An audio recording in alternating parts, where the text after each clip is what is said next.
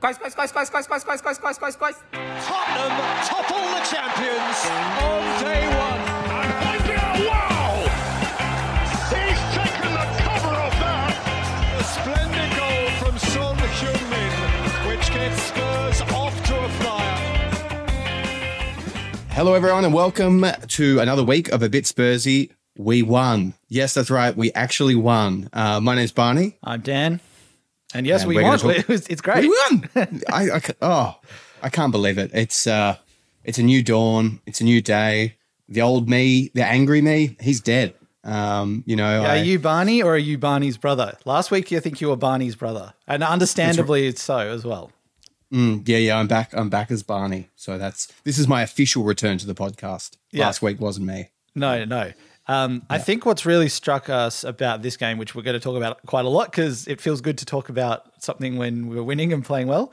Um, But why maybe it feels so kind of weird is because it's like the first time in a long time where I think we've actually played quite well and we've been enjoyable to watch. Um, Apart from maybe the City game a little bit, but this felt a lot more cohesive when we actually had the ball rather than holding on for dear life. Um, So I don't know. Is that how you kind of feel? Like it's it's it's this kind of new feeling that we're not used to, but we did have quite a long time ago.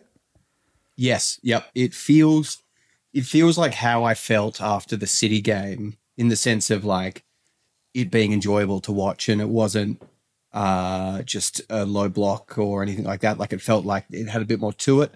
Um yeah, I, I feel I feel great. I feel like this is what I was hoping for and uh, hopefully it continues uh following this game because in the past it- we seem to do it well we've done it twice and then so um It's so good see. for like um it just how quickly things shift and how perceptions shift. Like a week ago, um, you know, the the Spurs fan base in general was in a pretty glum spot.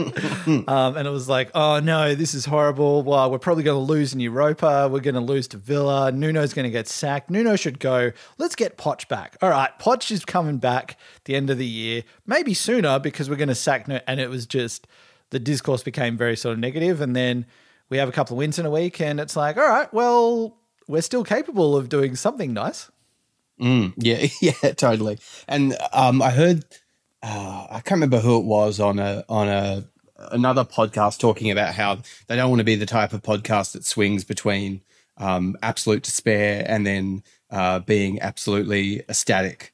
But I think that to me is the whole point of following sport. Like, like you, you, you know, that's if you don't have the good, you, you know, you can't have the bad. If you don't have, you know, whatever. I'm not going to get philosophical about it, but um, I think it's really important that we enjoy this win after what was, you know, a really uh, tough time. oh definitely and i agree with what you say like you know that's part of it that's that's just how it goes like um, you know, it, people might criticize and say this sounds ridiculous for you to say something like this, but like it wouldn't be enjoyable for me if we're watching a team where we are expected to win every week because we don't get the excitement then of overachieving in a scenario. And it's Yeah. like, I can't believe we pulled together and did that. And we got that win. We did that. So incredible. Like, if you're expected to win, it's like your baseline expectation is like, well, how do you get happy? like, you have to win like 8 0 and then you're suddenly happy with the result. Um, Yeah.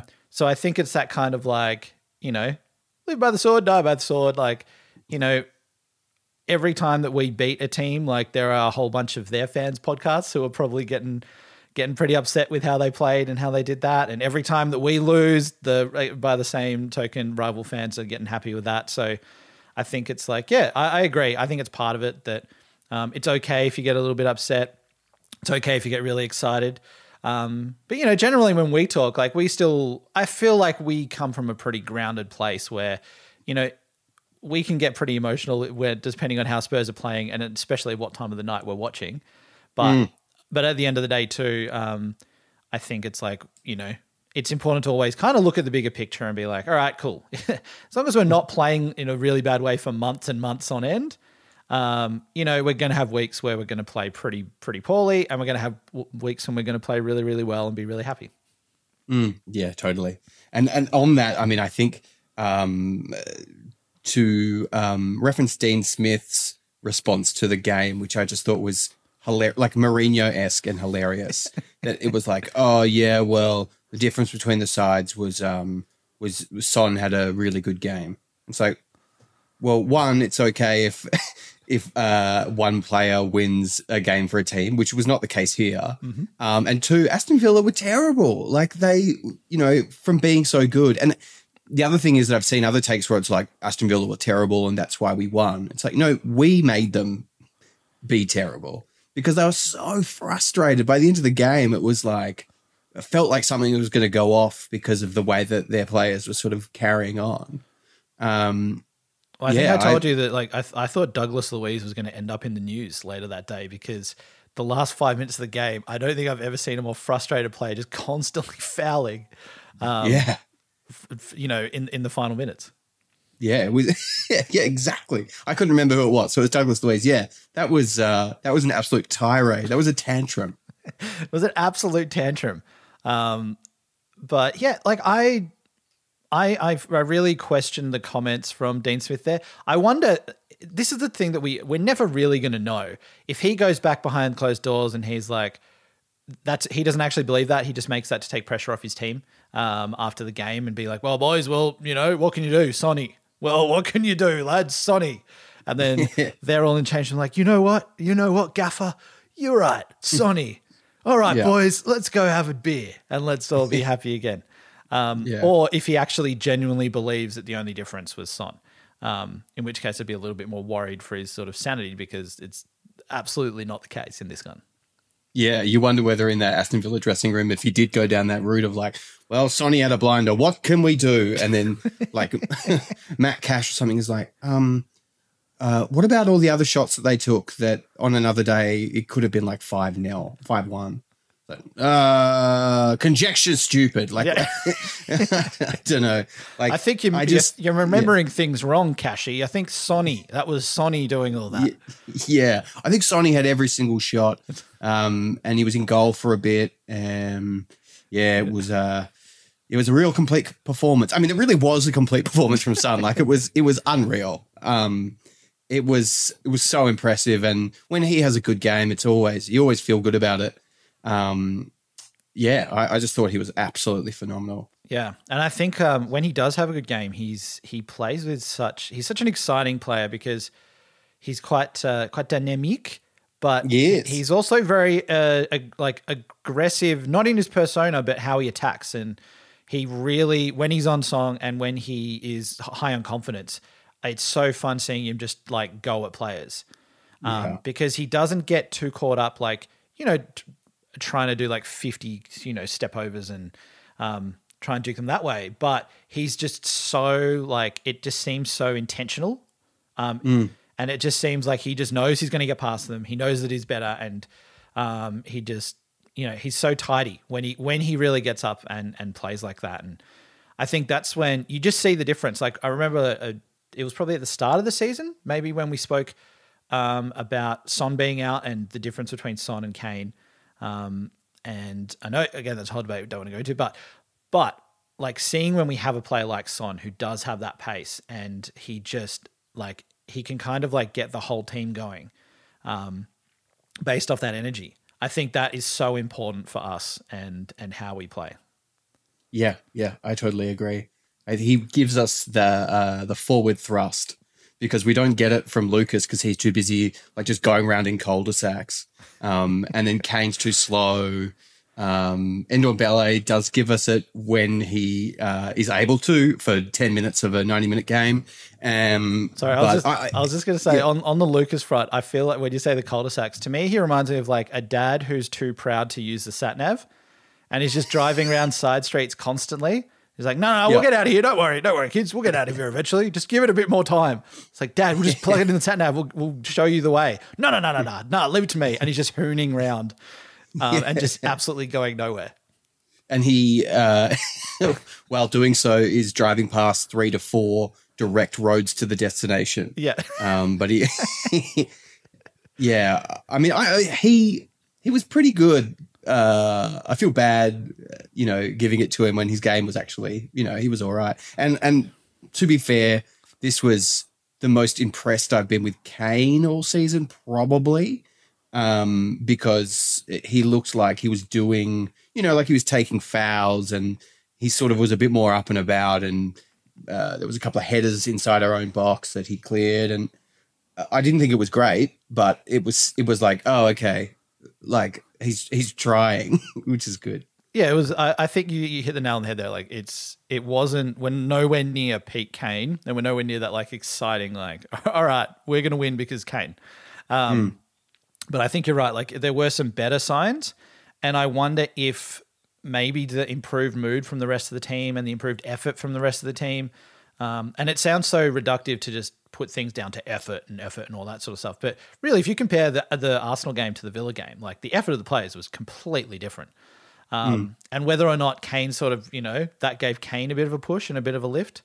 Um, I agree with you. Yeah, it's he's definitely not sort of um, a player sort of you know stealing the headlines for us. Although he would have if he scored that that quick free kick. Oh yeah, yeah, that would have been awesome. But it's um, yeah, and and it was I guess it was good as well for the rest of the team to do this without needing Kane to really shine. Um, As a just a reminder for everyone else of like, hey, we we are not the Harry Kane team.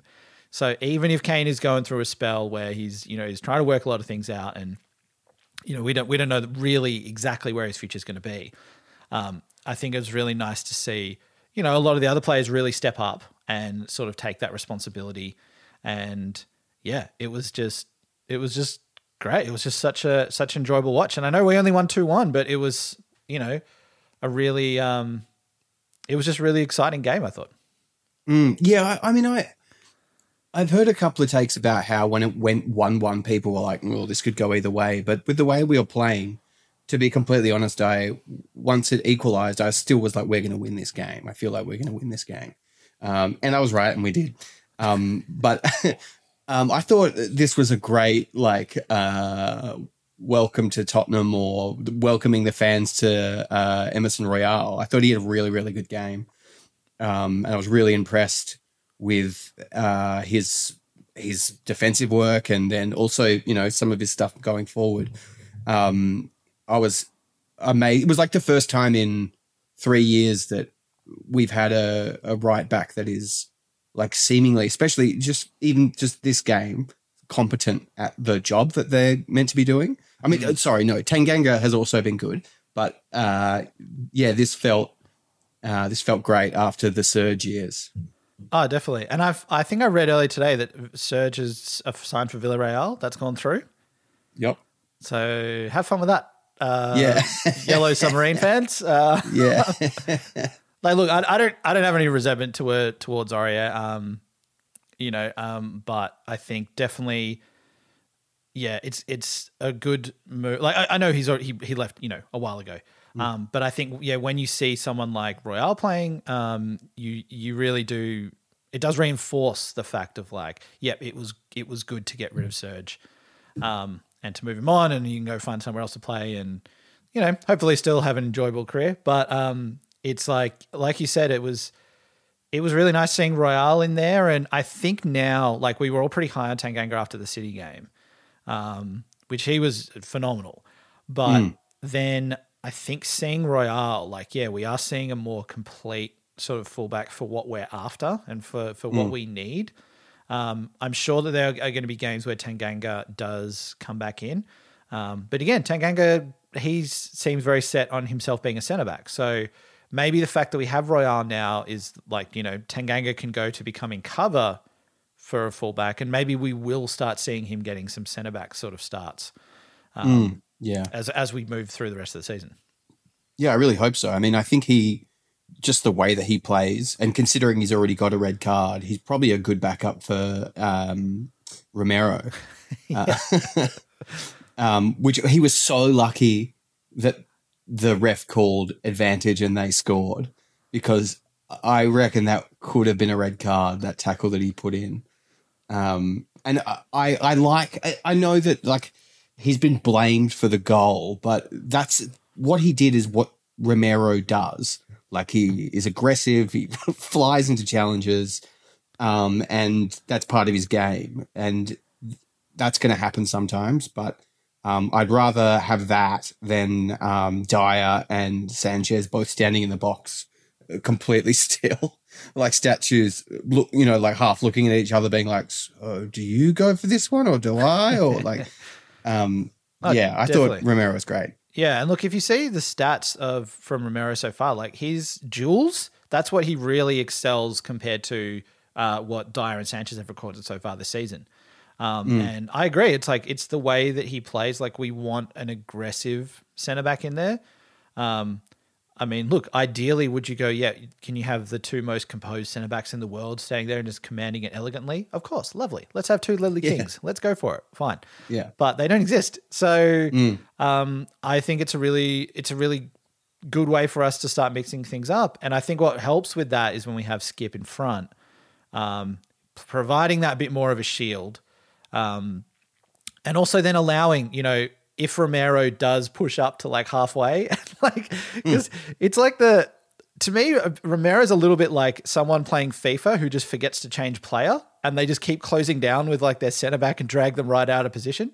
Um, Yeah. And then you see Romero's on like halfway and like, get back, get back, get back.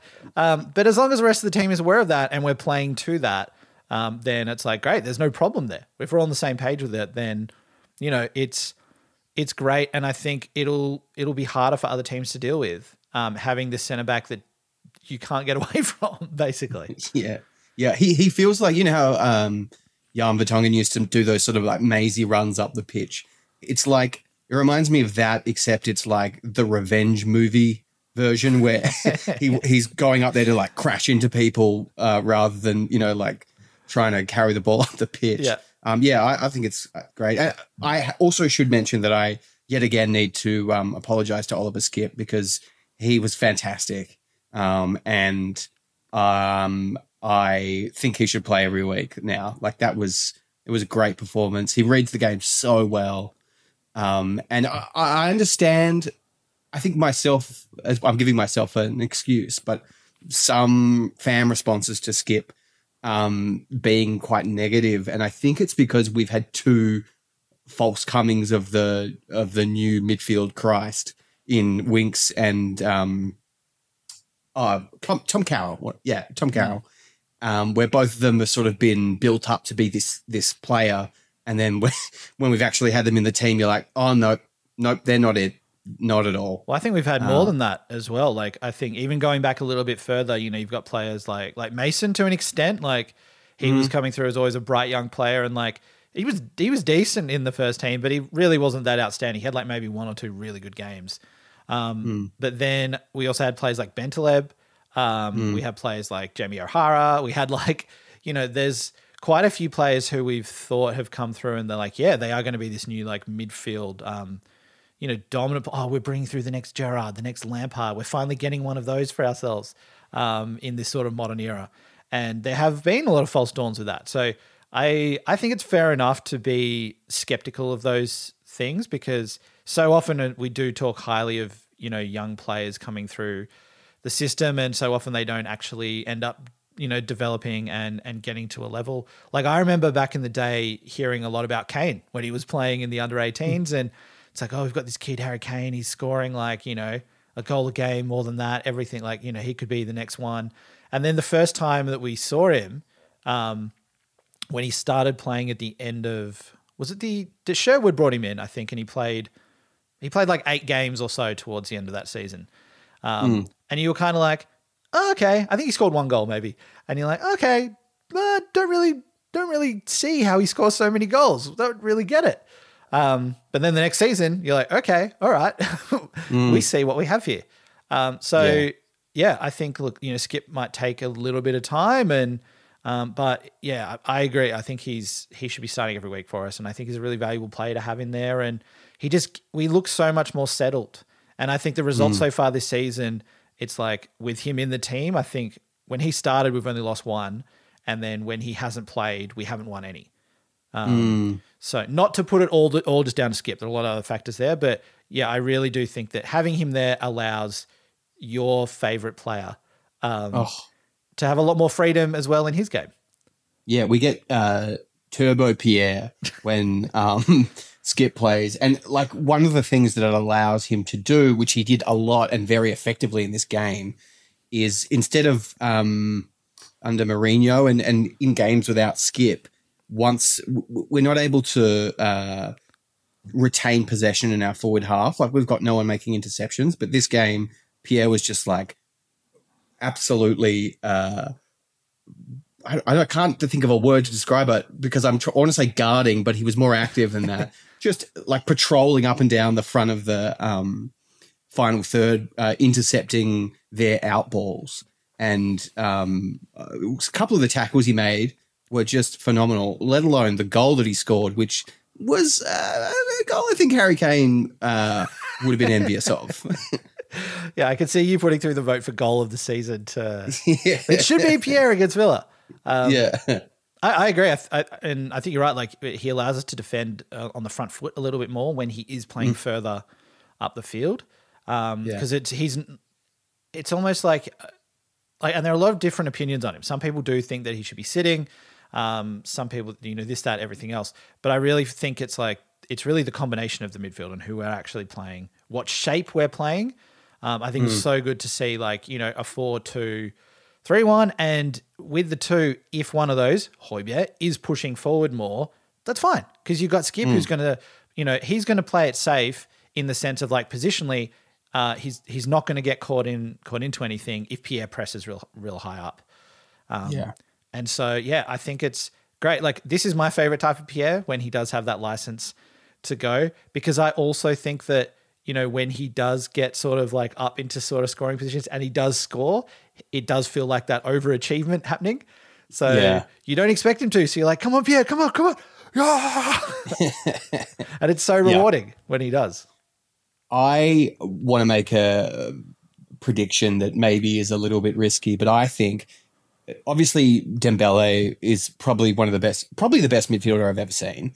Um, and one of his things that uh, was never part of his game was scoring goals, which is funny because he was initially being played as a centre forward. Um, but I predict that Pierre will finish his Spurs career with more goals than um, Dembele. Oh, Um, definitely.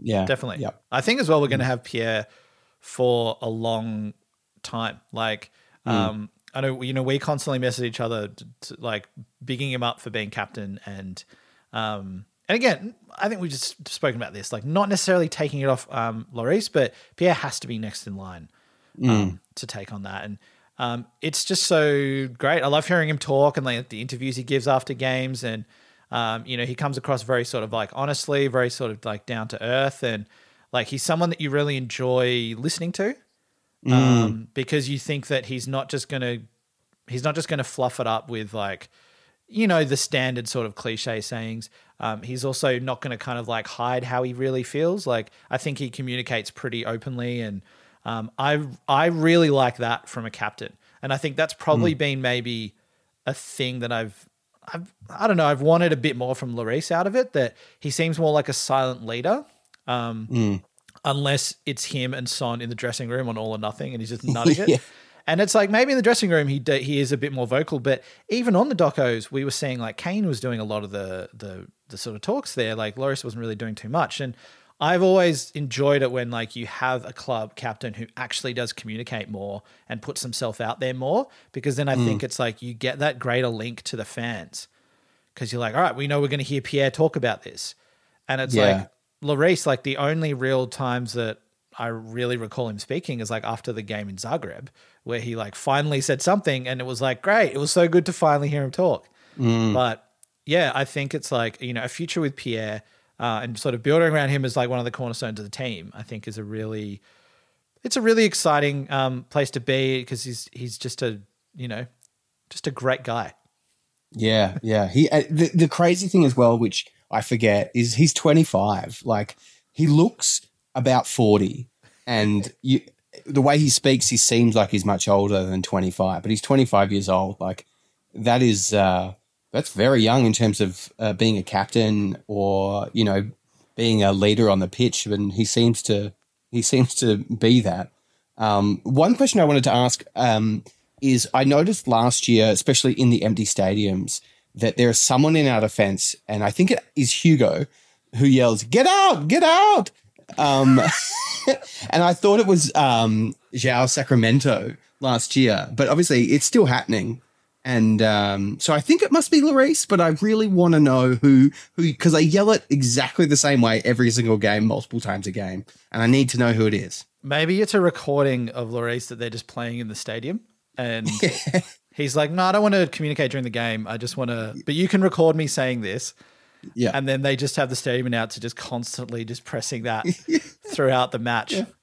yeah, um, yeah, um, yeah. They've just got yeah, it's like a one of those like MIDI boards, but just one button where they're just hitting Yeah. get out, get out. Um, Graham, should you put Yeah. on some other other sounds and stuff on there? It's like, no, Hugo said it's just the one, Yeah. just the one. It's it's just the one. Um, the other great thing in this game was the celebrations for both goals. Like Pierre was so, I mean, you would expect he was so pumped when he scored, and you know he gave this huge celebration that was full of passion, and and then when uh, Sonny put that cross in for the alleged own goal, I still think Lucas got the last touch. Um, you know, Sonny runs towards the crowd and sell. You know, he's really excited about it. Um, which you know, compared to the last couple of weeks, was just such a fantastic breath of fresh air. Yeah, and I think it, it felt like a release from the players too. Like you could see maybe, you know, how disappointed they were with last week.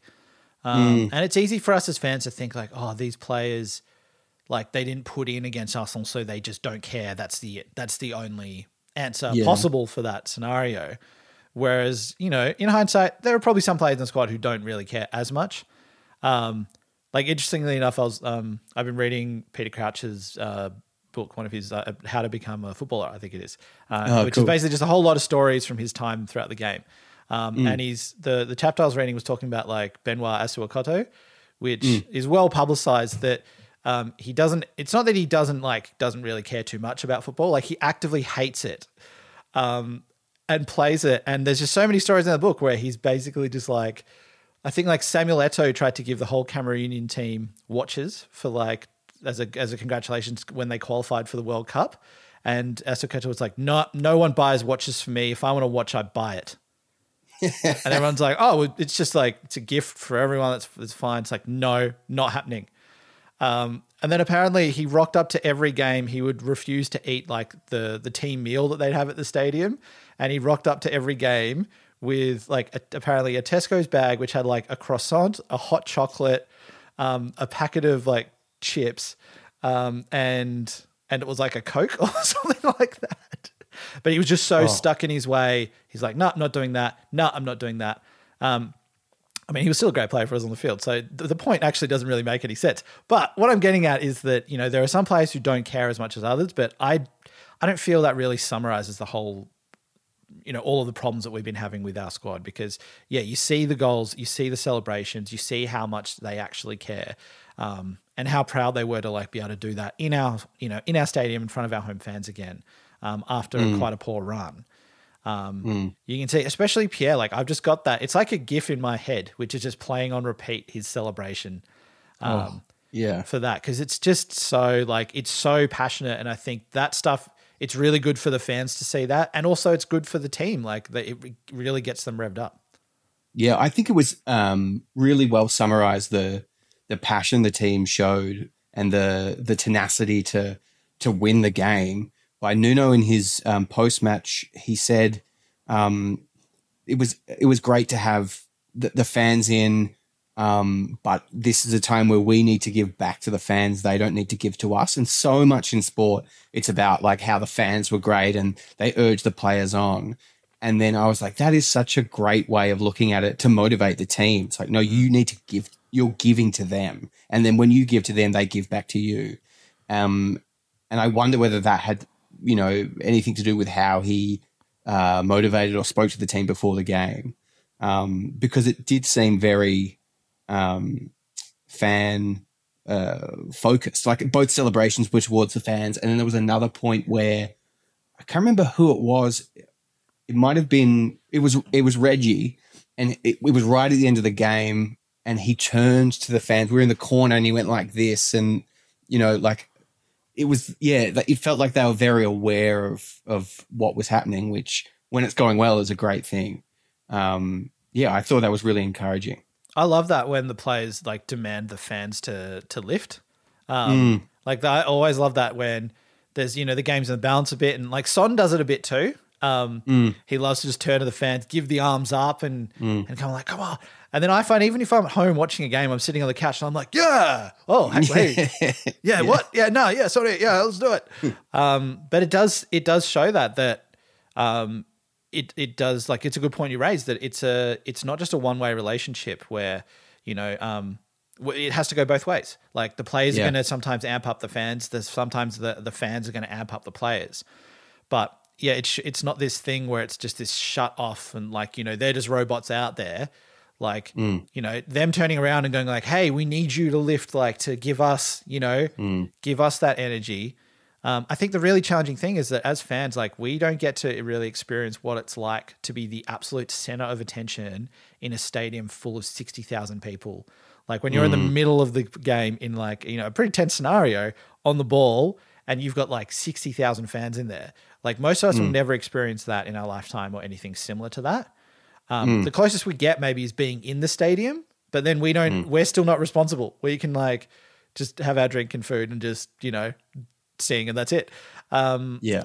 but I think that's really something which we'll never really get.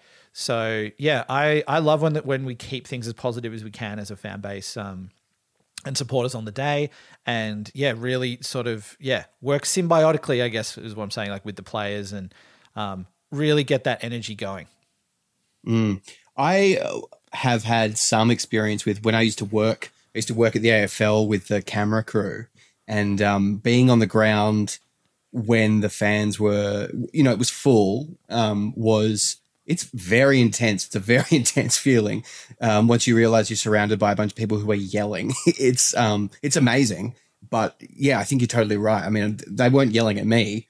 Um, I was too busy like dropping camera cords and, but yeah, it, it's it's also great because there has been this real, especially because there's been no fans in the stadium, and then you know the Mourinho appointment was so divisive, and the comments that he would make would be so divisive, and um, this idea that Nuno has of of um, which I hope persists is of the players need to give to the fans um, is a great way of not only like de-individualizing the players instead of being like did i have a good game? What do i need? You know it's like what do i need to do for these people? Not only for my teammates but for all these people as well. Um and you know that's that's really cool. Um and, and it- yeah in, re-engaging the fan base in in a way um that it hasn't been since you know good Pochettino times i think is really important.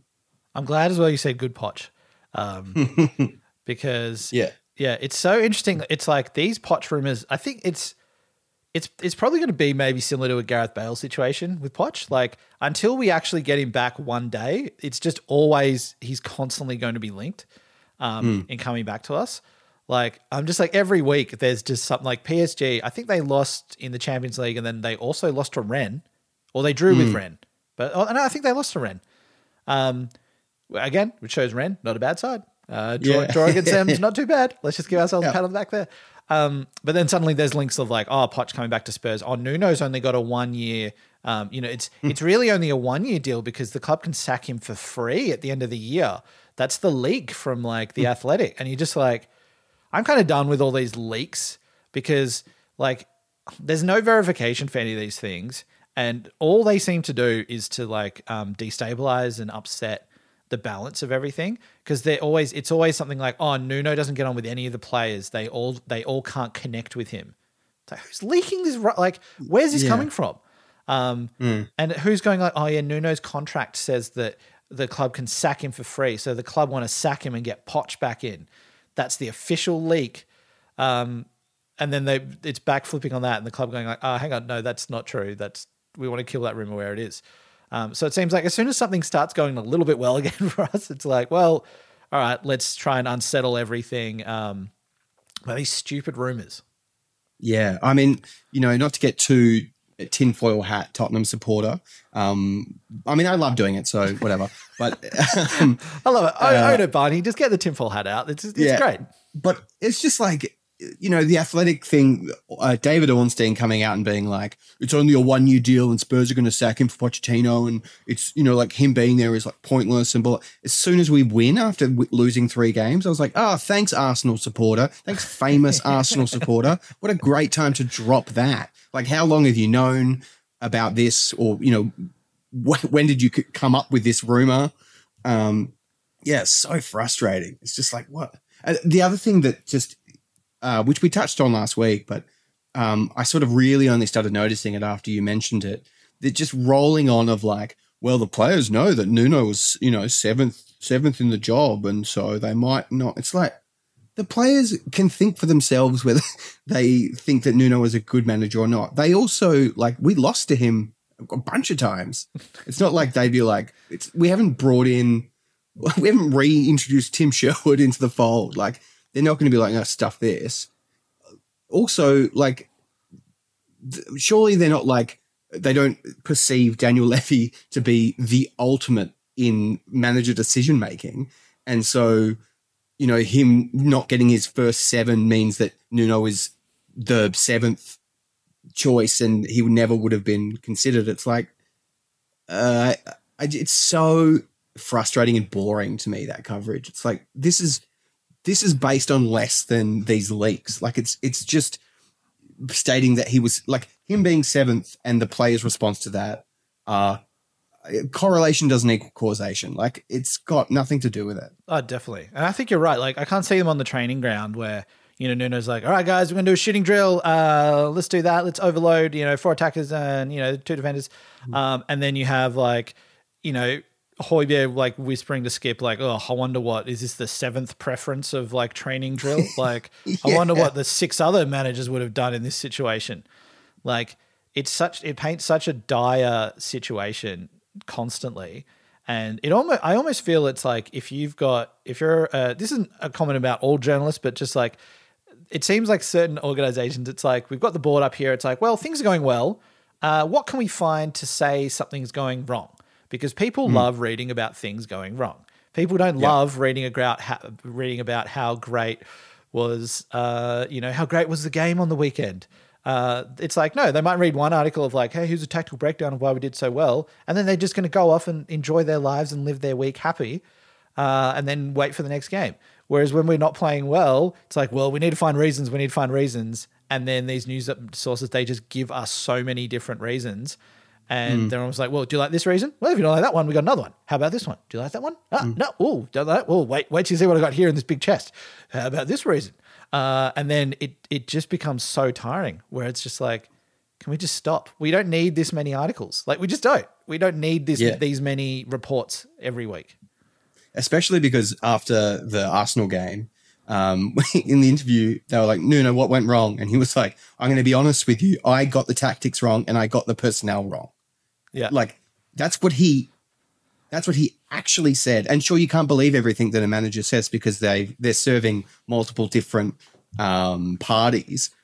But he actually disclosed like why not then do an analysis of why it didn't work rather than be like yeah sure he said that but let's come up with 60 other reasons that are more like existentially threatening like the fact that he was seventh choice which can't be changed Yeah. it's it's so it's so frustrating.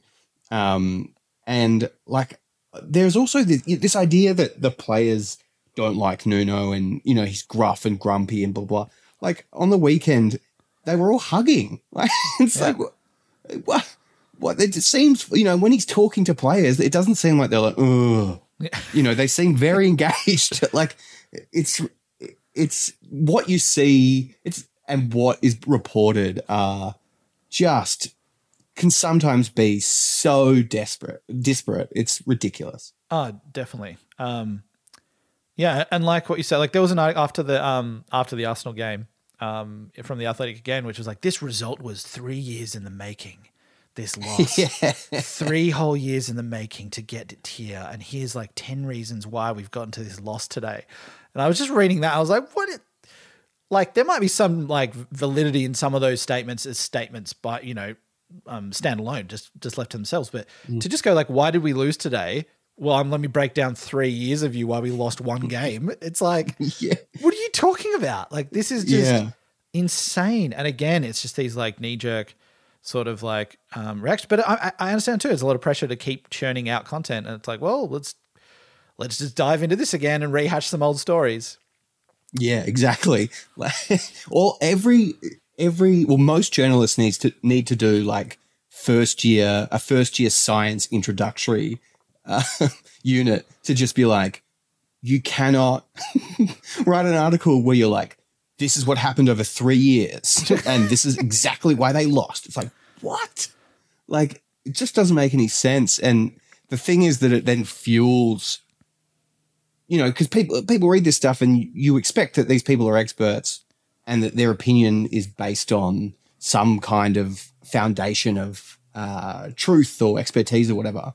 But like, what they're in the business of narrative building. Like, it's like they're all writers for a soap, you know, and football can be like a soap, like a soap opera, you know. And that's what they're doing. They're churning that along. It's not because the actual reporting on the game is not as uh, engaging. If you're like, um, Spurs had uh, 1.67 xg that was created by um, this and this. And look, like if you open with like, you know, like Oliver Skipp comes in, Højbjerg appears jealous. Like then all of a sudden it's like boom. Very, yeah, they hate each other. Blah Yeah. blah blah. Yeah, like you know, Højbjerg keyed Oliver Skipp's Porsche. Oh wow, wow, wow! What a oh wow, what a tussle that's developing there. And Mm. it's just like it's just like nuts. Like you know, can football just be our escape where we don't need all the extra drama from? We've got enough drama in normal life. Uh, let's let's just keep it keep it fun. Um, yeah, exactly. I guess one thing I, I wanted to mention, which I didn't fully watch the game in midweek against um, uh, Mura, but I saw the highlights of it, and I know you did watch the game. Um, Yep. But I guess what I took from that, and I'd be interested to get your thoughts on it, was um, it seemed like you know it's a team that we definitely shouldn't have lost to. Uh, I mean, and when we didn't. the way I said it, it sounded like we lost, but we, we should never lose a game like that at home. Um, hey, were we were we were even at home. Yeah, We were at home. Yeah. Why am I talking about this game? I don't know anything. um, we should. It's a game we should win. Um, it seemed like, uh, and I think Ali Gold might have talked about this. That it seemed like you know the subs getting Kane into the game, getting like Son, getting Lucas into the game, bringing them on in the second half was like a real move to like build up confidence within the players um, for for the weekend, which seemed to work. Um, And also, the other takeaway seemed to be that Lo Celso apparently played quite well playing through the middle in that game. Um, so, I guess, how did you? F- what was your response to that? I felt after the game, I was like, Lo Celso's definitely going to start on the weekend um, because he looked so good. Um, and I've seen the the sort of like flip side of that take where it's like, um, I can't believe that he made those subs. Like, why would he make those subs? But to me, uh, Ali Gold's got it right. Like, it, we were never in danger of losing, even though it went to 2 1. The goal they scored was an absolute worldie that was like something that you'd hit in a park once and then never ever be able to repeat again. And they just didn't like, it didn't look like we were going to concede at all. And then so bringing those players on to just, you know, A, really shore up the fact that we're going to win. Um, but B, also just give them a bit of confidence and a bit of, you know, touch. Like Kane scoring three was great. Um, and, the, you know, just being able to sort of, they just outplayed this team, which they should outplay.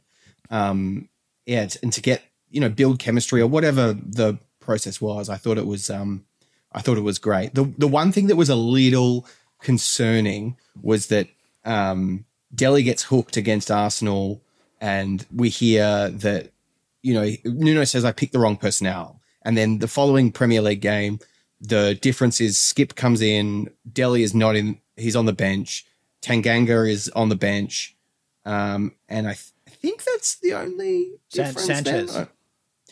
Yes, and Sanchez. Yeah. Um, and all of those subs made sense at the time. And then Dele was the captain for this game.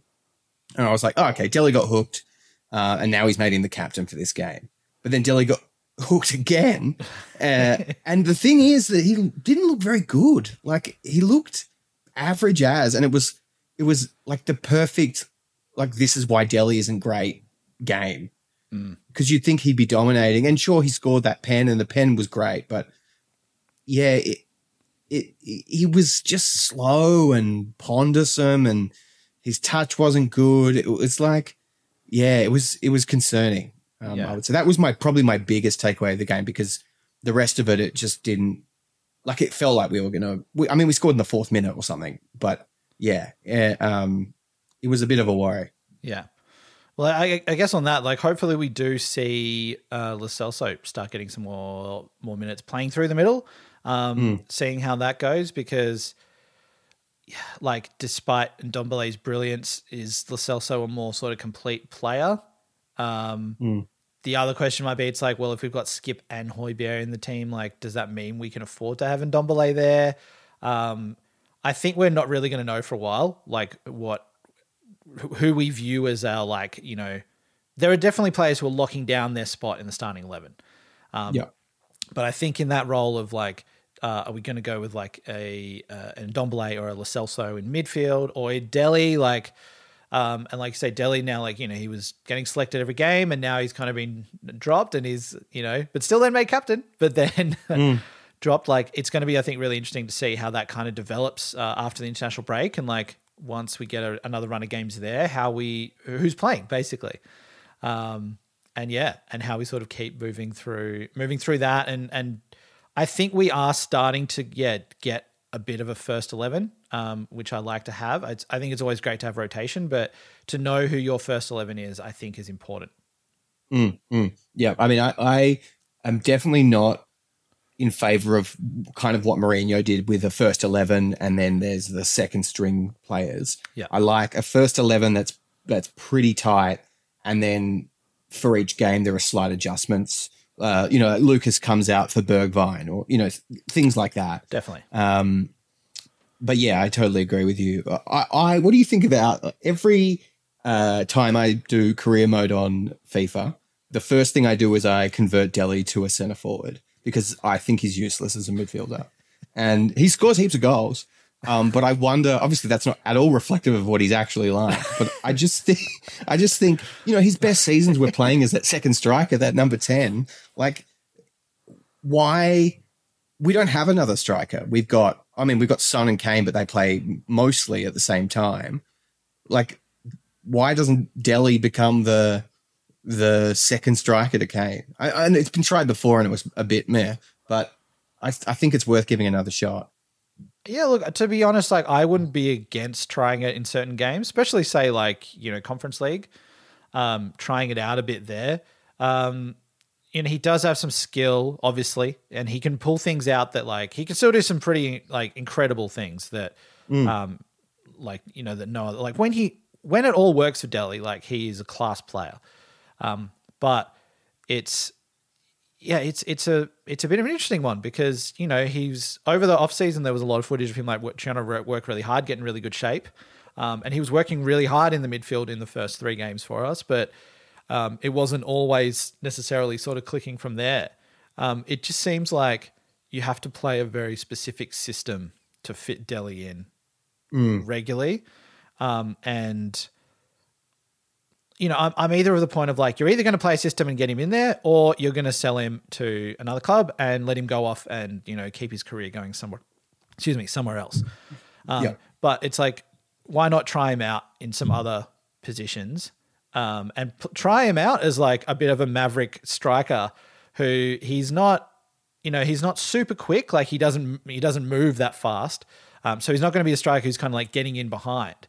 However, like he can make those, he does make those late runs into the box. So, you know, if you have a situation where he's maybe again he's dropping a little bit deeper, um, and he's trying to like look to play other players through, or, um, yeah, it's a really interesting one, and I don't think there's like a real clean like solution that any because I think if there was, someone would have found it already. One of the managers would have, but um, yeah, I, I don't think we should give up on Dele completely yet. But um, yeah, it seems like the clock is still ticking. I think on on actually finding a way to sort of get the best out of him again. That doesn't result in us having to play with a second striker. Yeah, I mean, I'm so desperate for it to work out for him. Um, I, I wonder whether, and hear me out. if he played on the left hand side of the uh, attacking band in front of Reg, uh, in front of Reggie, so then Reggie can bomb forward, um, and Dele can cover um, on that side as well uh, when Reggie when Reggie's forward because Dele can make a tackle, or on that on that left hand side he's able to drift in, kind of like what Doherty was supposed to do with those diagonal runs into the box. Um, and that way he sort of has more of a purpose than just a second striker. That would be that would be my fix, Nuno. Look, I think in I think in conference games, keen to try stuff out. Like Yeah, like why not give that a go? Um, Not to disrespect the league as well, because we've shown like you know there are some decent teams in there, but we can definitely I think play around a bit more than there in there than we can in say the Premier League, where you know just trying something out or trying to get a run of games. Like you could get Dele running playing in a certain position for a, a you know the rest of the group games in the Conference League, um, which I know still isn't that many games, but at least there's you're able to try things out for a number of times without it say being you know higher pressure um, Premier League matches. yeah, totally. Yeah, especially in these group these group games where I think maybe not against Rennes, but the other two teams, like we can do what we did as long as it doesn't go too badly. We can do what we did in this last match, where it's like, um, and not that things were particularly dire there, but it's like, okay, let's break glass and bring on now. Let's bring on you know Pierre and um, Kane and Son, um, and boss this game. Let's kill this game now. Um, after trying stuff out, like I think it's a really good um, option, like you said, to to experiment and see and see what works and what doesn't. Definitely.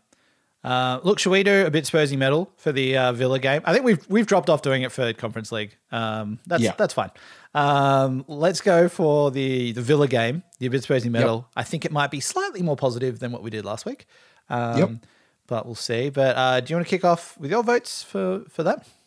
Sure, I'm going to go uh, uh, three votes to Sonny. Uh, no explanation necessary. He was just unbelievable.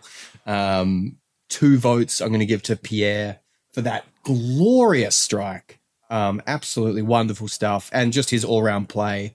Um, and then I'm going to give one vote to uh, Emerson um, because, yeah, I thought it was a really good uh, coming out game, like emergence game. It was awesome. Um, I'm going to give a a little encouragement to Nuno because the um, performance was was such an improvement on what we've seen, and uh, it felt like he sort of you know he got it right. Um, and then in terms of other encouragement awards, um, I'm going to give an encouragement award to Lucas because um, it was his goal. So, uh, um, so I, yep, I'm going to stick with that. And then in terms of of negatives, I, I don't, I don't. Oh, Dean Smith gets a negative. He gets negative three, um, because he was so whiny and annoying after the game. Um, and that's that's it. That's my votes. All right, excellent. Um, at the risk of being annoying, I'm going to do the thing that sometimes people do at restaurants and go, "I'll have what he's having." Um, and I had the same votes um, for the three, two, one. Um, so we'll just double those up. Um, And encouragement votes uh, as well. I think Lucas deserves one for the goal. Uh, I also uh, had an encouragement for Romero Yeah. as well because it's like I think yeah that he just adds something in there that we've been lacking for a long time, um, and just that mobility from a centre back is good to see um, for us. I'm going to give a uh, negative. I'm going to give a negative three uh, to the refereeing system. Uh, so something that got got me a little bit annoyed was the the fact that apparently if you take a throw in, you can a normal throw in, you get rushed along after a few seconds. Uh, yet, if you want to do a magical, big, long, super special, you know, m- Matty Cash throw, it's like the game pauses for like two minutes. Where it's like Yeah. he was coming across sometimes from right back to left, like left wing, um, and then the whole team, you know, Mings comes in, the whole team sets up like it's a corner. Um, and then it's like he takes his long, you know, little walk back and then he's like cleaning the ball and all this sort of thing. And it's like he's setting up camp there. He's like, he needs to pay rent to like how long he's staying in these places on the field. And the refs are just like, oh, it's fine. It's a long throw. Even Yeah. to the fact like Aston Villa have this guy that looks like Nordic Jesus, who is actually Scottish, um, who's like a long throw and a set piece expert. And they've got him in to like work on all this stuff. But I'm like, how is this not a thing? So there's you can't take that long on these on these opportunities. So my negative three votes uh, go against the refereeing panel. Yeah. I mean, you you hit the nail on the head there. It was insane the amount of time that they were given to throw the ball in to allow yeah to allow them to set up completely. It was it was like American football where they like stop for and set up the play. It was like so ridiculous. Like he should. You're right. He should pay. He should pay for the um supporters' tickets behind him who were blocked from view for two minutes. Definitely. Like it was ridiculous. And I, loved as well, which was quite a good payoff, is that, you know, he'd run over from the other side of the ground, he'd polish the ball, everyone would move up. Um, he'd go back, he'd think about what he was going to do, and then he'd go and launch the throw, and one of our players just had it. like, it, like it, didn't, it didn't work. Um, yeah. So, yeah, I mean, that, that, that was good. But yeah, I agree. Just like, what the hell was that? It's just absolutely ludicrous.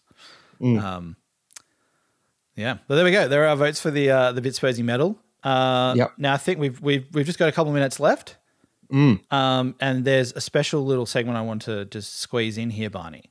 Um, Yeah, so yeah, To be yeah, to be very clear, everyone. Barney's not seen any of this before, but I got a little bit excited after after um, you know the game of the weekend, so I thought I'd I'd, Mm-hmm. I'd have a crack at writing some fan fiction. Fantastic. Uh, I've never written Yeah. fan fiction before, but I thought we'll give it a go. So, um, Barney, I've sent you through a script, which to confirm you haven't I've read. just I haven't read. I haven't read. I just opened it now and I still haven't read it. I love that, you know, most podcasts get more professional as they sort of go on and we're just getting weirder and weirder and weirder. well, it's like how internet can we go? That's Yeah. what I, That's the goal of this podcast. How internet can we go? how internet can we go? And you know, Yeah. we might not do a fan fiction segment again, but after this, but we'll see how it goes. Um, yeah, exactly. But also we have uh, NFTs coming out that you can purchase. Um, yeah, we are getting um, getting uh, special or Bitspursy uh, bitcoins. Cost us a lot of money. so Um, much, so much Yeah, money. But yeah, well, let's push it. Let's see what can happen. let's do it. Okay, Uh, who's reading the the directions? I'll read the directions. Uh, you can All play right. the role of Barney, and I'll play the role of Pierre. Fantastic. Um, okay, so we open inside a store for the famous UK chain Pret a Manger. Barney is standing at the counter about to order. I'm so thirsty. I'd really love a short macchiato, please. Before Barney could finish ordering, we hear the doorbell ding as Pierre Emile Højbjerg enters. Barney turns his attention to Pierre. Hang on, who am I saying that first line to? Is that just to? Oh, sorry, that's to- the okay. This this this was written quite quickly. Sorry, that was kind of to yourself, but also to the barista. Um. Okay, sure. So right, now got it, got it. Okay. Pierre's come in, and you've Yeah. heard the doorbell ding. You've turned around, you've seen that it's Pierre. Okay, cool. All right, here we go. Oh my god! Yep, Pierre Emile Højbjerg, my favorite player. Oh, thank you. Nice to meet you. My name's Barney, and I come all the way from Australia to watch Spurs. I was at the Villa game. It was so great to see you score. Well, it was a great effort from the whole team, and, and nice to win again. Can I please have your socks? That would make a really great souvenir to take home. Uh, oh, I, I, I don't have them. The, the kid man took them after the game. Oh no. That really sucks. Look, I'm, I'm sorry. I don't carry my kit around with. I don't know what accent I'm doing right now. I don't carry around my kit, or uh, I don't carry with them all the time. Can I have some money instead? Sorry. Some money. If you don't have the socks, money money will do fine. I don't want to give you any. Because then I can go and buy some socks from the club shop. They're only fifteen pounds. Uh, can't you go buy your own socks? No, Pierre. If you give me the money for the socks, then it's like you're still giving me your socks. So it makes sense. It really does. And then I can go back home and tell all my friends that I have your socks. But I wouldn't have worn them though. Well, I can buy the socks, then we can meet up at your place later, and you can put them on for a minute whilst I make us some Twinings tea. How about I give you money for the socks, but we'll leave it the rest to chance, hey? It really feels like you're giving me a cold shoulder. I don't, I don't like that. I was telling all my friends that you should be our club captain because of your leadership qualities. You, you don't know how much I love you. You're like a father figure to me. Pierre takes a moment. Okay, you, know what, Barney? Let's do it. Really?